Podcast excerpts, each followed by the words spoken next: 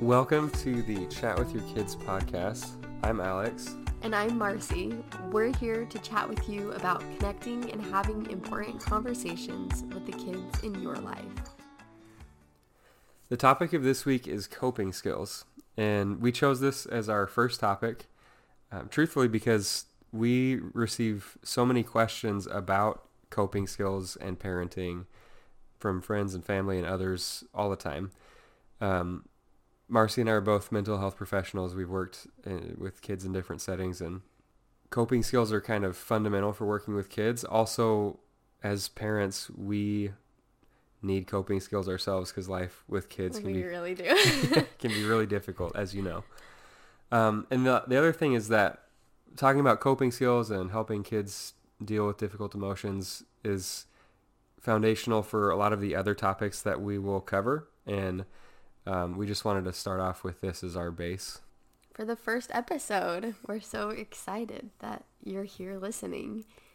So, we want to begin with some self reflection questions. We'll do this for every topic, and our hope is with these questions that you can gain confidence surrounding whatever the topic is that week that you will feel more empowered and confident to go and engage with your child around that topic. And we recognize and hope that the way you use these self-reflection questions will maybe look different from person to person. So you may, if you are a journaler or more like introspective person, you may think about these and write in your journal if you that would be me by the way. That, yeah that's alex. If you are somebody who maybe likes to talk through things a little bit more that's me um, you may want to use these self-reflection questions in a conversation. So if you're a family with two parents maybe both parents listen to the podcast do a little self-reflection and then you can use these questions to talk about how you each feel around this topic and what it would look like to chat with your kid about it. If you're a single parent, maybe finding another parent who's listening to the podcast and you can chat through these questions together or having another trusted adult in the life of your child, a grandparent, or maybe your best friend, and using these reflection questions to to chat. So we want to just jump in and introduce these the questions for coping skills. So the first question we have to consider is which coping skills were available to you as a child? So yeah, Marcy actually I remember her telling a story about a harmonica. I wonder if she would share. so we we definitely talked about that beforehand.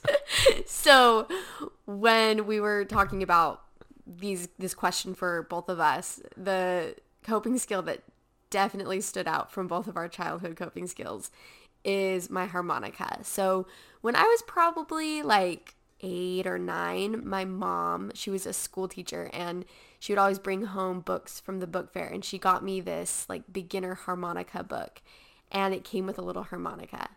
And I started to develop this habit when I was really mad or upset.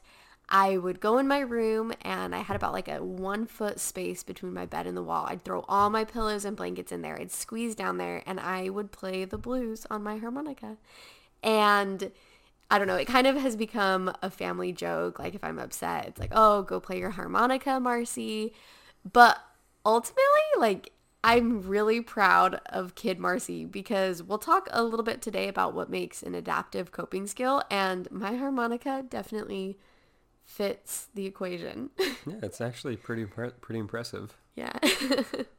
uh fortunately for Alex, I no longer use that coping skill or maybe unfortunately, I don't know. the harmonica rests gracefully in her sock drawer.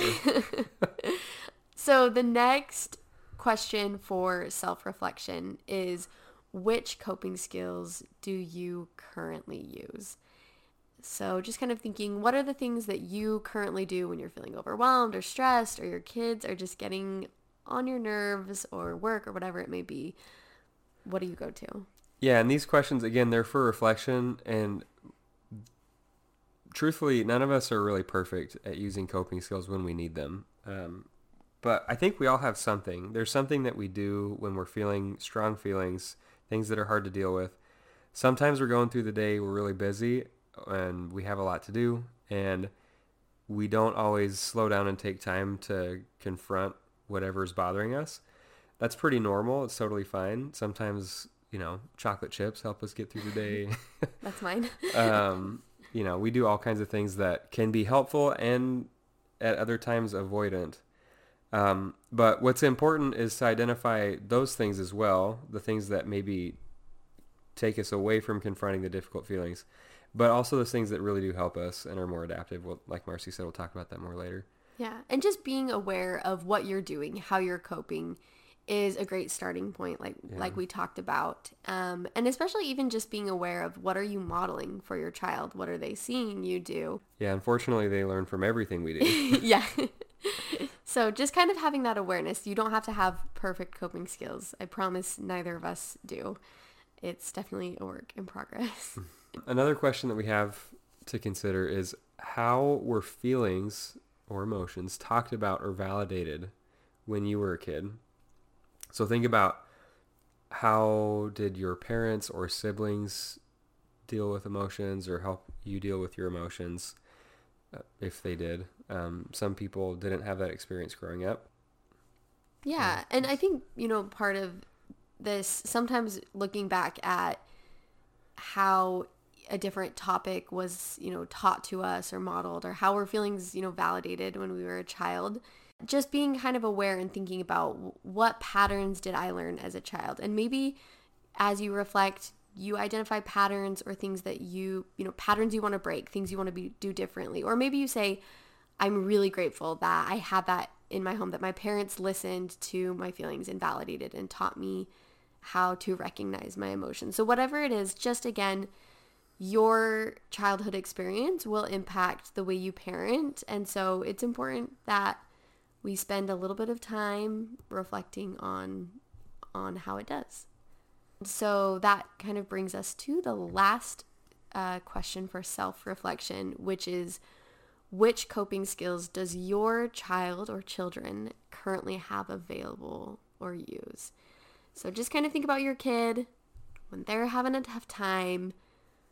How do they respond? How do they cope?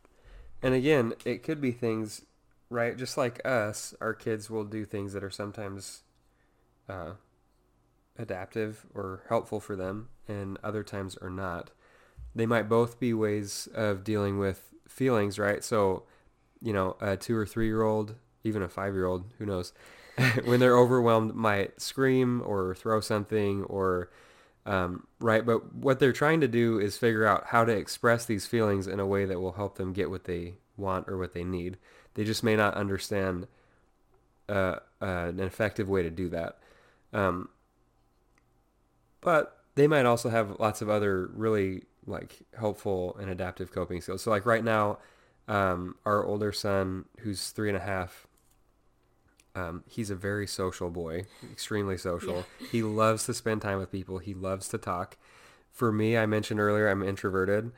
I love my son, and I also need personal time. And so I've tried to work with him and Marcy's worked with him too over time to help him uh, recognize that sometimes when he's overwhelmed, he needs, he like leans into being with people, but it might be more helpful for him to separate and take some time alone. And lately, the past few weeks, few months maybe, he's actually, when he feels overwhelmed or frustrated or mad, um, he'll do some other things, but he's started to do some independent play. So he'll go pick up a toy and start doing like imaginative play. Um, and then he'll. I need space. yeah, it's really cute. And then he'll come back and he'll tell us. He'll be able to talk about us in a few minutes what was going on. Um, Which is a really important piece for him because he is very much social and relationship driven, and so um, sometimes he needs a little bit of space to just play and be calm and then come back and be with somebody that he loves and kind of process the experience that that he's he's having. Yeah. So those are the self-reflection questions Um, and now we want to just kind of have a, a conversation about coping skills and uh, hopefully give you, like we said earlier, some confidence going into having a conversation with your kid or just helping them develop healthy coping skills. And of course, there are so many different coping skills and depending on a person and their temperament and their personality, uh, those what's most effective is going to vary. But we kind of want to, we've divided coping skills into kind of two categories. What we're going to call the non negotiable. We're going to present two coping skills that we believe everyone should have. Uh, granted, not everyone does. We're still working on it. You don't have to be perfect at it. And then the non negotiable coping skills are a little bit more flexible. We'll talk a little bit more about based on a child and their needs. There's a lot of wiggle room there. Yeah. Well, and these are things that we talk about with our clients all the time. They're they're really foundational. So the two skills are that are absolutely essential are labeling our feelings and the second one is there's a lot of variations but it's something like deep breathing or mindfulness kind of in that realm. We'll talk about that here in a sec. Yeah absolutely. So that first skill of labeling and talking about your feelings this is such an important coping skill because it allows your child the opportunity to really process and think about what why they are feeling that way whether it's anxious or nervous or afraid. It's giving them the skill of recognizing what's going on in their body. Maybe they're having a physical response. Their muscles are tightened. Their heart is pounding their, you know, whatever it is, and that they can take a step back and say, wait a minute, I know what's happening. I'm feeling nervous. And so even just recognizing and labeling that feeling is so important because our feelings give us messages. They send information to our bodies and our minds. Say, you know, for instance, a nervous, it may be, hey, I don't like this. Get me out of this situation. Or, you know, whatever that feeling it is it's uh, it's sending a message to our body. So teaching well, like, a child uh, yeah. yeah and imagine like if you're if you were hungry and your stomach was hurting telling you that you needed food but you didn't know what that meant. Like you didn't know to say oh i'm hungry or i'm thirsty. I should go get some food or some water. Things wouldn't go well for you. You know like you would need eventually to figure out that that feeling means you need to eat or drink. And so that's and a parallel, I guess, some yeah. a way to think about it. I like that. I like that. That would be detrimental for Alex because he eats a I lot. eat like six or seven times a day. It's he definitely requires food. He knows when he's hungry. We'll just put it that. we'll put it at that. Um, so coping skills are skills, right? And most skills need to be learned. so how do you teach or help your child develop that skill of labeling and talking about their feelings? Um, one of the ways is by modeling it yourself as their parent. So it can be as simple as, I am feeling so loved right now. Thank you for just spending this time and watching a movie with me as a family. I really feel loved by all of you. Or, oh, I'm feeling so frustrated because somebody at work um, was gossiping about me and I am frustrated that they didn't just talk to me to my face, whatever it is. Little disclaimer with this one. it is not your child's job to validate your feelings or be your therapist. so while we do want to model this for them, if we see, you know, our child really stepping in and trying to make things better or trying to hold your emotions or you know trying to work around what you're feeling that's a really good opportunity for you to take a step back and say wait a minute it is not their job to validate my feelings as parent now vice versa as a parent yes it is your job to validate your child's feelings and emotions but we would never want to put that weighty responsibility on a child. So if you are finding, hey, you're, you feel like your kid is stepping into that role a little bit much, that's a, a good time to say, hey, I need to go talk to a friend. I need to go talk to somebody, an adult who can help me process this because it's not my kid's job. Yeah, a good another good cue for this is we I guess asking ourselves, is this something that I have the resources to handle myself? So we can share kind of smaller, mundane things like issues at work or whatever, like general life frustrations. Um, and it's okay. Our kids, because kids are kind of innately responsive to emotions, they probably will offer some kind of comfort. Like there have been days where I've cried in front of my kids and my my son's given me a hug, you know, and Yeah. it's it's, part of sweet, it's tender, and it helps. Yeah, it helps him learn how to respond to people who have feelings. Um, but what Marcy's saying, I think, what you're saying is that we shouldn't trauma dump on our kids. Like Yeah. if there's there's gonna be times in our life where we're facing things that are bigger than us and we can't handle fully yet, and those things we should not share with our kids. Like you know, Mhm, there's yeah. you know, Yeah, Yeah. exactly.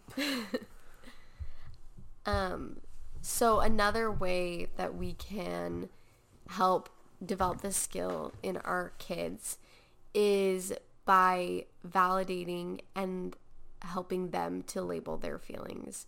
So what that might look like is a you know short reflective statement when you recognize your child is having a big feeling. So it could be something like you are feeling mad because you wanted to play with the blocks and your brother's already playing with them.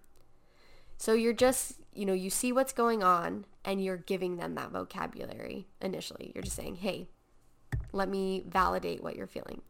Well, and again, another place that we can we need to be a little cautious is not asserting what our kids are feeling because that can be confusing for them if we say, "Oh, you're feeling mad," and they're like, "Actually, I'm not mad. I'm scared or I'm lonely or I'm happy."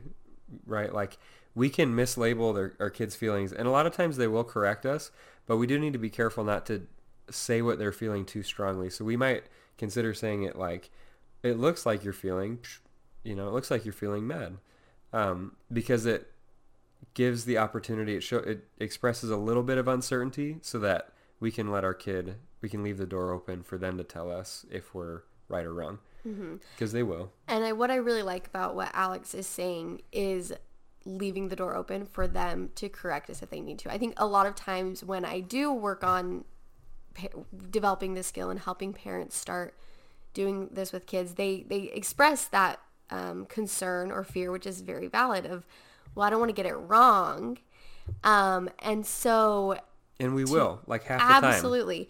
And what's really cool about that is even if you get it wrong, if you leave it kind of like very open, you know, like it looks like you're feeling or, you know, are you feeling, is you give them the opportunity to correct you. And when they correct you, which they will, they will correct you if you get it wrong. And you're giving them the opportunity to use that very skill. So in some ways, sometimes when you get it wrong, it's like a happy little accident.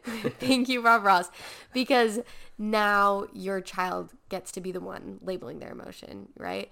I'm not mad that I didn't make the cheer team, mom. I'm afraid that I'm going to lose my best friend because she did and I didn't, right? And so what a beautiful moment. Not only are they labeling their emotion, but they're going to give you an explanation of no, you're, you know, you're wrong. This is actually how I feel and here's why. So it's a really great opportunity to let them try the skill out. some some comfort too on this note. There's a renowned child psychologist. His name's Peter Fonagy. He's a clinical psychologist, but um, I listened to him talk once. He was talking about his own kids, and he said, you, you know, he spent what 30, 40 years studying the ch- child development, working with kids, and he said even with his own kids, it's 50-50 at best. You know, he he's very knowledgeable, does his best, but even his best leads to a 50-50 shot. So I found that really comforting uh, a couple years ago, right after we had our first kid, and I was trying to figure out, you know, how do we do this? Um, and even the best of the best, it, it's I guess it's not the point to perfectly understand everything our children are feeling. The point is to have a solid relationship where we can we can connect and talk through it together. Yeah. And I think like how beautiful is that? Like it's really the the purpose like Alex is saying is not to get it right every time, but it's to show them I'm here. I care about what you are feeling and what you're experiencing. I'm seeking yeah. to understand you and have a moment where yeah, I understand you and yeah, we connect.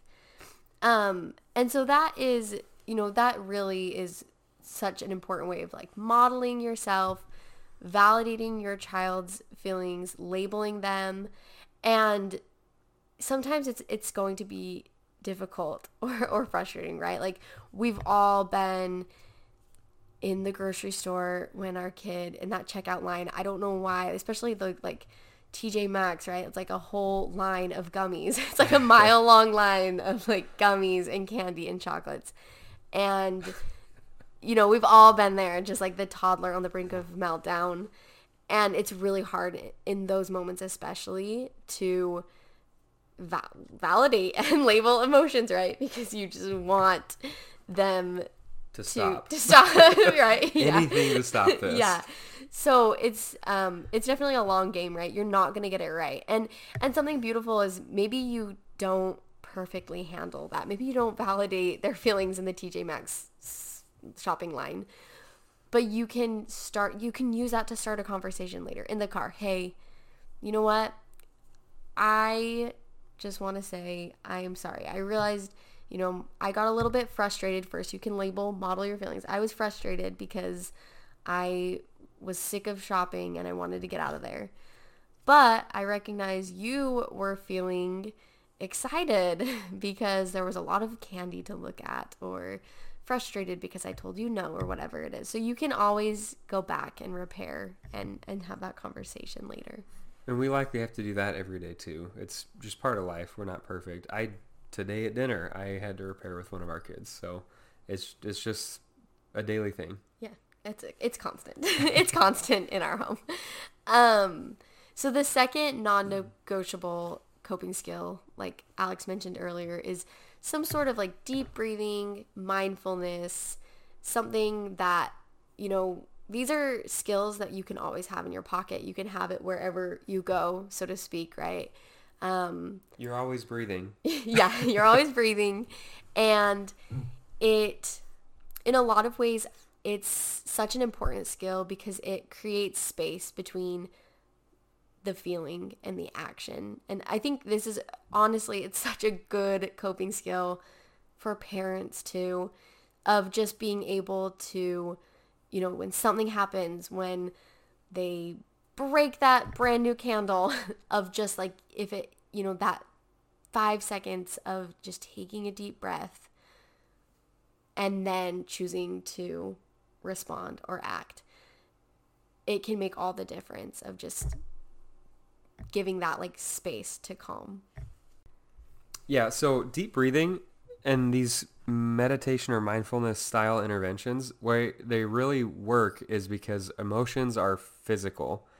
Um, they're related to all sorts of stuff in our psychology, but really they're felt physically. They exist in our physical bodies.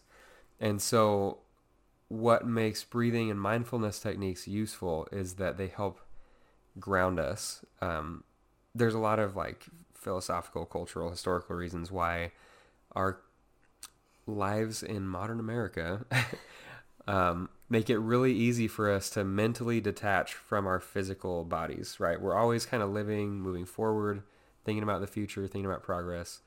Um, our lives are extremely busy, hectic with kids. It's really easy to have a million things spinning around in our minds all the time and be kind of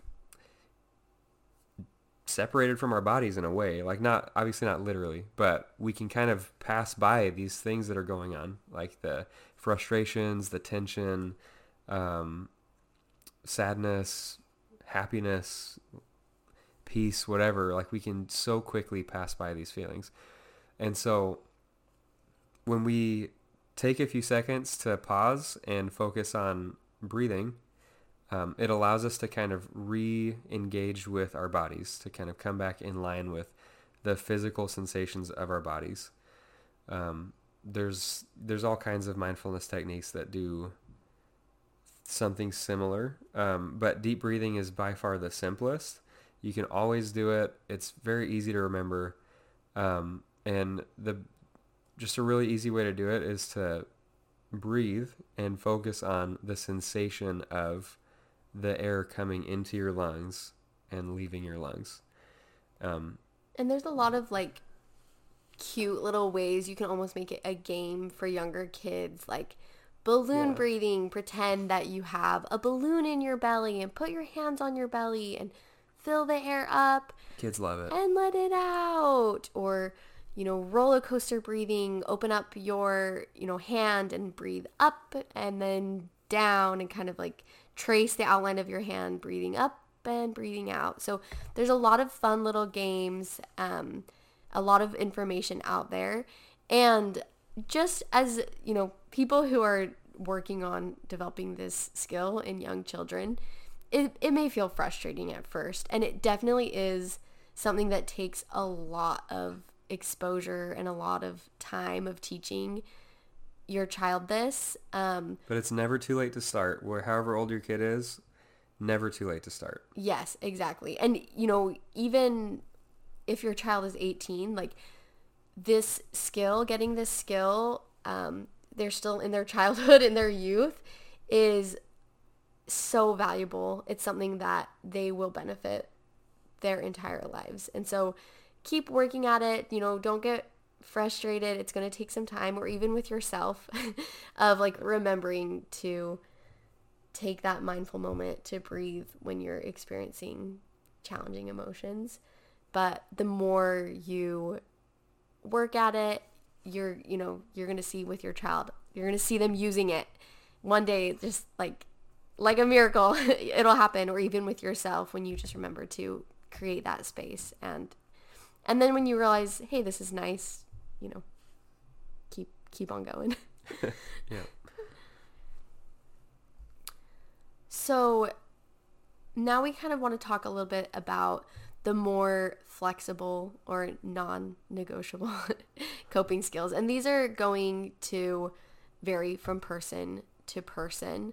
For instance, I know that Alex would love to play volleyball as a coping skill that would probably be very effective for him. That's true. I love to play volleyball. I like sports. Yeah, so Alex would probably find that very nice. I would probably need to use a lot of my coping skills just to get through a game of volleyball. it would not be therapeutic for me at all. It We've would, tried. yeah, like we would it would be an all hands on deck kind of situation. So again, one thing that could be a coping skill for Alex would not necessarily be for me. Um, so these are really going to vary and from child to child if you have multiple ch- children in your family as you think about these other coping skills it's going to be helping them really decide and understand what is effective for them. So i have worked in um, schools with kids pre-k through 12th grade a variety of, of kids. And i frequently ask the question what do you do when you're having a hard time? And I well, I don't know. I'm curious, Alex, if you have like a similar situation, but Yeah, I with- feel like I mean, with my young adult and adult clients, it's very similar, I think, to what you're gonna say. Yeah. know what you're gonna say. but like 90% of the time that is definitely just a ballpark number. I get one of three answers. YouTube, video games, or social media. That is like the go-to response. I don't know. music. Yeah, it's a lot with Oh, adults. yeah, a lot of times it's music. Yeah. Yeah. Or TV. Yeah, like people our age, I feel like yeah, it's more like music, binge watch a TikTok, series. yeah. Yeah. Um and so something that I think is like interesting about this and something that you know I work on with the kids I work with is kind of defining what makes an adaptive or healthy coping skill. And while these things watching, you know, YouTube videos, watching, playing video games, social media, while these can be really good distractors, um, which sometimes that's what you need. If you're just like dealing with mild frustrations of kind of a busy day at school, that might be just what the doctor ordered is just a little bit of distraction. Yeah, they're not. They're not, They're not bad. bad, yeah. Yeah. but if it's the only thing we have available, we might at times be left I guess without the resources, we might not for one thing, we might not be able to sit down and watch a show every time we're frustrated. Yeah. and distraction might not always be the right thing. Like if we have to face a crisis at work or with our kids right away, being distracted is the opposite of what we need to do. So it has its place, but it can't be the only thing we have. Mm-hmm. And so something that as you're talking about this with your kids that can, I promise, ask them that question. You're probably going to get one of those answers. And one thing that can be a helpful conversation starter to kind of get those like those gears turning um, is defining a coping skill is something as something that helps you to let out those difficult or challenging emotions. It's something expressive, creative. It helps you let out those feelings that are trapped inside you. So, for instance, art or expression, dance, painting, writing, those are all letting something out. You're creating, you're expressing yourself. Physical activity, a run, yoga, football, those are all letting something out. Um, even reading, you're using your imagination, you're creating these scenes in your mind. You're not only taking something in, you're there it takes some creation, some thought, some expression. So that's kind of one of the, I guess, like a gauge that I like to use. And I think a lot of kids that resonates with them of kind of that rule of like, is it letting you express or let something out? Um, for instance, the harmonica, playing your harmonica is letting something out. It's expressive. Yeah. Well, and I think along with that is um, letting out the emotion in a way that can help you kind of get what it is that you need. So we might be frustrated because or mad because somebody does something wrong to us, right? Like a kid might get mad because somebody took their toy. It's important for the kid to be able to express them their their feeling of being mad and for them to learn how to handle that social situation in the future. So the what makes a coping skill adaptive is being able to express being mad in a way that's not detrimental, like they don't hurt the kid back or take their toy back or, you know, yell at somebody or whatever. Um, they do something creative and learn a way that can help them like improve their interaction with the kid in the future. Get access to that toy. Hey, Right. that's mine. I was playing with it. Or can I have a turn? Or, you know. Yeah, like patience, sharing, asking directly, those kinds of things. Yeah. Well, one of the things that I that Marcy's done with our kids, um, with our oldest actually. So I mentioned earlier he's very social and he likes to laugh. He's a, he likes to joke. He likes to make people laugh. He likes to laugh himself. Um, but like anybody, he gets mad sometimes. And Marcy started doing this with him. She calls it letting the mad out. But basically, when he gets really frustrated or mad, she would tell him, "Oh no, we need to get the mad out. Let's uncork you." so, like, That's so weird. they'll like twist off his, you know, like figuratively, like playfully, kind of twist off like his elbow or his knee or something, and then like kind of like squeeze out the mad, right? But Mm-hmm. it's a way that it's kind of fun for him because he gets that like pressure and sensation. But He's it's breathing also it out. We usually do deep breathing with it. yeah, he's breathing it out. But then it ends up turning. He turns from mad to like silly and playful, um, and then it becomes something like a game that he likes to play. So it's really effective. It's one of uh, what I would consider a flexible coping skill because it's useful for our son in particular because of who he is. It might not work with our other son actually. Mm-hmm. We were just talking about this, that. Yeah. that we we might have to think of other ways when as he's growing older to deal with his feelings. But it works really well for our older son. Yeah. Um, and so yeah, so there's lots of different ways, and I think that's where there's kind of the fun is. We talked about, hey, this works really well for the oldest, but the baby, he's still pretty young. We're saying, hmm, I don't know, I wonder if this would work for him. And we were kind of talking about his personality and his strengths and what we think would be some helpful coping skills for him. And it sparked a really nice conversation where we were thinking about our child, you know, what he has available to him now as a baby and and how we can help facilitate that and help him discover what is most effective for him in coping. So we want to finish off with some conversation starters. hopefully you've been kind of reflecting on coping skills, your own coping skills, and maybe you're feeling a little more confident like, hey, I think this is a conversation I could have with my kids.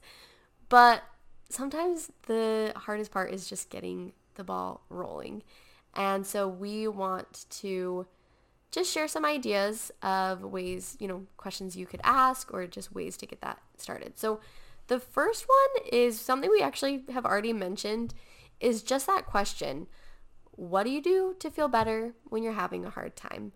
Uh, and see what their responses are. And that is just a really simple question that can lead to a really productive conversation.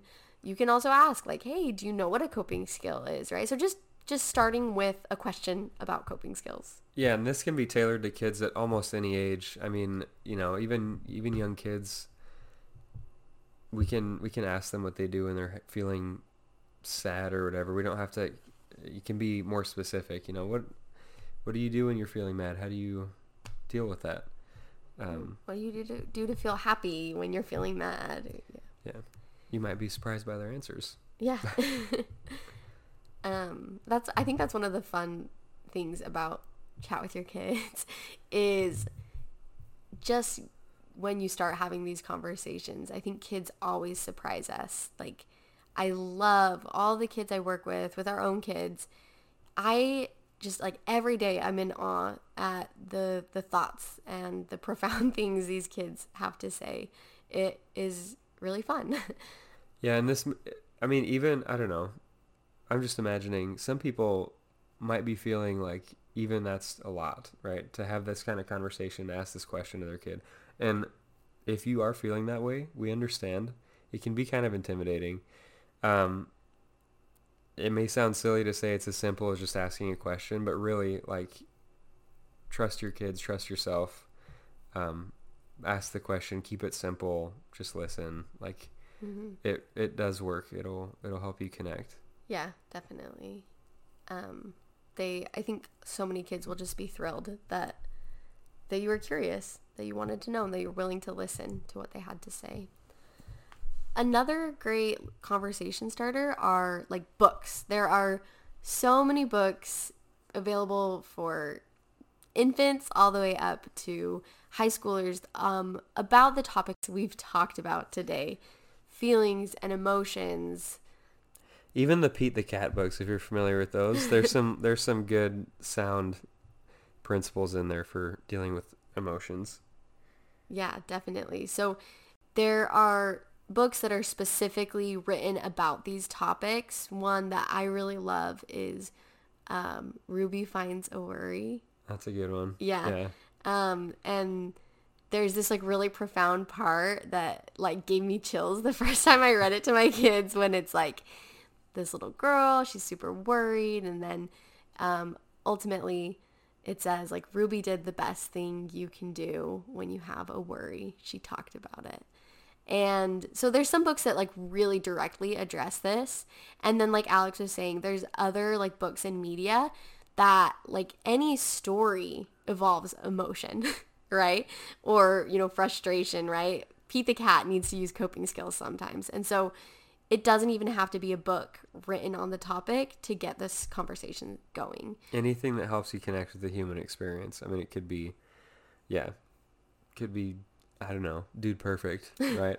yeah, yeah, videos. the, rage, the rage monster on Dude Perfect is a great example of, uh, you know, a time that to start a conversation. Like, wow, is that? Do you think that was the best way for him to deal with his angry feelings? Smashing the wedding cake yeah, smearing it all over the guests.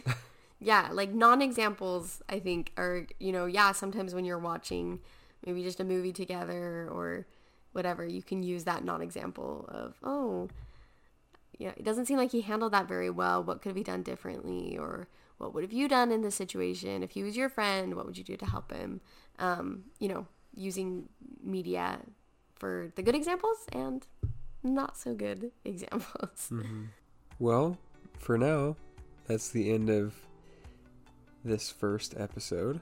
Thank you so much for listening. It really means the world to us. We're so excited to be doing this and hope that it can be a useful resource to listeners of the show.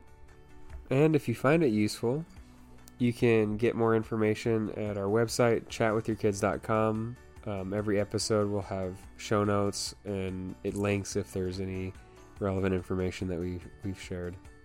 We would also love to hear from you, whether it's questions or comments or feedback on how we can improve the show and the experience for you.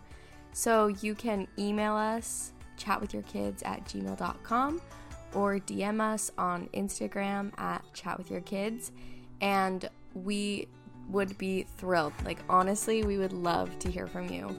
Um, well, like Alex said, this is the end of the first episode. We hope that you will join us next week, and until then, enjoy chatting with your kids.